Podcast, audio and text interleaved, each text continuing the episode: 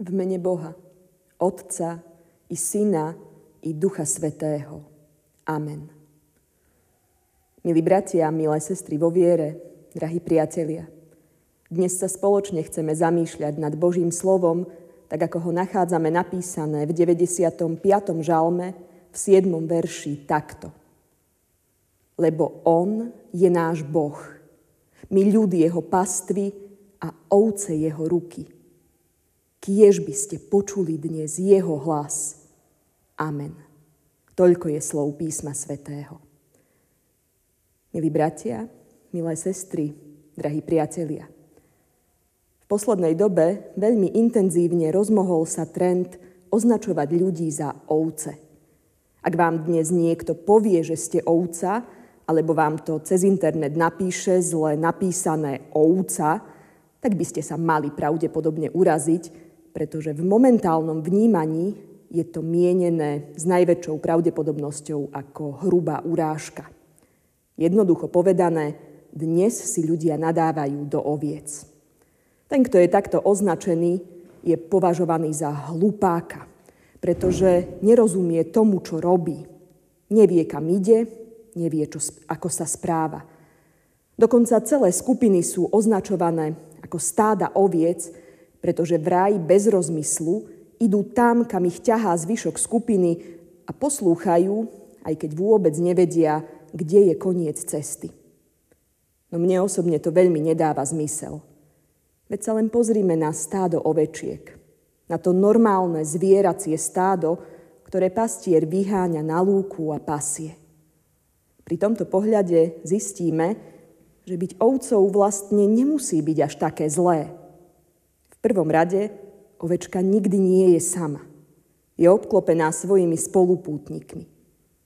Veď si len predstavte, nebolo by to krásne, byť stále obklopení tými, čo nás podporujú a povzbudzujú, čo prežívajú spolu s nami naše radosti a starosti, byť obklopení tými, čo nám rozumejú, pretože dennodenne zažívajú tie isté zápasy, prežívajú tie isté pády a tie isté výhry ako my sami. A ovečka presne toto má k dispozícii. Je jednou zo spoločenstva, a preto má zabezpečené všetky výhody s tým spojené. Život v spoločenstve to je niečo, čo aj my ľudia potrebujeme, lebo pre spoločenstvo sme boli stvorení. Nie je nám dobre o samote. Keď sme sami, bez kohokoľvek blízkeho či drahého, bez aspoň jedného priateľa, je to ako keby nám niečo životne dôležité chýbalo. Lebo nie je dobre človeku samotnému. Preto nás Stvoriteľ vložil na tento svet do spoločenstva. Tie ovečky v stáde majú automaticky túto základnú potrebu a podmienku na dobrý život splnenú. Dáva teda zmysel, že by malo byť zlé byť ovcou? Druhým bodom, na ktorý by sme sa mohli spolu pozrieť, je skutočnosť, že tá ovečka je vždy chránená. To súvisí s tým prvým bodom, so stádom. Keďže je neustále obklopená súputníkmi, tak je aj neustále z každej strany ochraňovaná. A aj ona sama chráni druhých. Je to nádherný a úžasný systém dávania a aj príjmania pomoci. Je veľmi príjemné byť chránený. Večer si líhať s pocitom pokoja, pretože viete, že máte zabezpečenú dobrú ochranu. No nebolo by úžasné, ak by sme mali aj my takúto ochranu, ako tá ovečka v stáde? Samozrejme, dalo by sa argumentovať, že veď predsa stáva sa, že ovcu zo stáda odvlečie vlk a roztrhá ju. Veru, je to pravda, ale pravda je aj to, že veľmi často sa jedná o tie kusy, o tie ovečky, ktoré sa zatúlali veľmi ďaleko od stáda, ktoré opustili svojho pastiera. A je pravda, v prírode sa nedeje vždy všetko podľa šablóny, ale predsa len tá pointa ostáva rovnaká. Ovečka je v ochrane. Hádam ale, milý brat, milá sestra, tou najdôležitejšou vecou, prečo je dobré byť ovečkou, je skutočnosť, že každé stádo má svojho pastiera. Každé jedno, malé či veľké, každého má. A pre každé stádo je pastier tou najdôležitejšou postavou. Je totiž predstaviteľom absolútnej ochrany, zdrojom dôvery a istou pomocou v každej situácii. Pastier dáva neustále pozor, aby boli jeho zverenci v bezpečí. Zabezpečuje pomocníkov, pracovníkov a sám na všetko dohliada. Zabezpečuje, aby nič neohrozilo jeho stádo.